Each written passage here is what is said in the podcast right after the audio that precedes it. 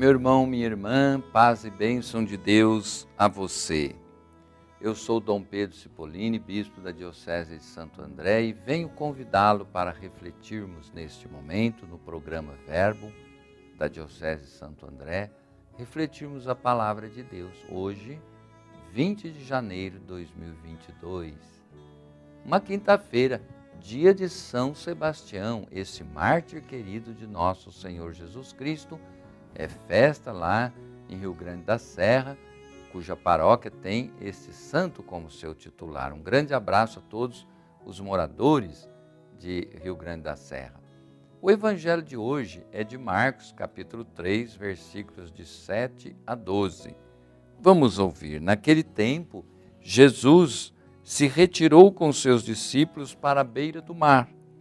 Uma grande multidão vinda da Galiléia o seguiu e da Judéia, de Jerusalém, da Idumeia, da Transjordânia, dos arredores de Tiro e Sidônia, uma grande multidão foi até Jesus, ao saber de todas as coisas que ele fazia.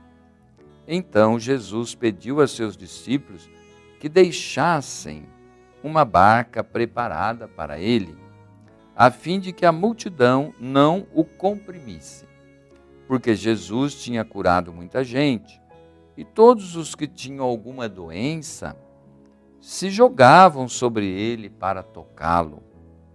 Os espíritos impuros, quando viam Jesus, caíam a seus pés e gritavam: Tu és o Filho de Deus. E Jesus os repreendia severamente para que não divulgassem quem ele era. Palavra da salvação. Reflitamos esse evangelho, meus irmãos e irmãs. A fama de Jesus se espalhou, muita gente vai a ele para conferir o que diziam dele. Afinal, o que é que atraía tanto as pessoas em volta de Jesus? Ele anunciava boas notícias, curava os doentes, expulsava demônios, enfim, ele libertava as pessoas de seus males. Ele tinha muita proximidade com as pessoas, tanto que elas o consideravam um igual. O Mestre acolhe e faz o bem a todos que se aproximavam dele sem intenções escusas, sem segundas intenções ajudava o povo a ter mais ânimo e alimentar a esperança. Até seus adversários o reconheciam como filho de Deus.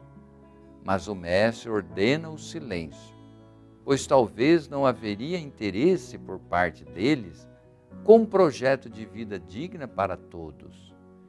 Jesus deseja construir uma nova comunidade com todos aqueles que estão a fim de seu projeto de uma sociedade fraterna, justa, acolhedora, sem discriminação nem preconceito. Jesus chama você para construir com Ele esse novo mundo de amor e fraternidade. Qual resposta você dará? Querido irmão, irmã, que o Senhor esteja no seu coração e te fortaleça, dando coragem, ânimo em qualquer situação que você se encontre. E em nome de Jesus quero te abençoar. Em nome do Pai, Filho, Espírito Santo. O Senhor esteja contigo, com a sua família, dando conforto e esperança. Fique com Deus, fique em paz.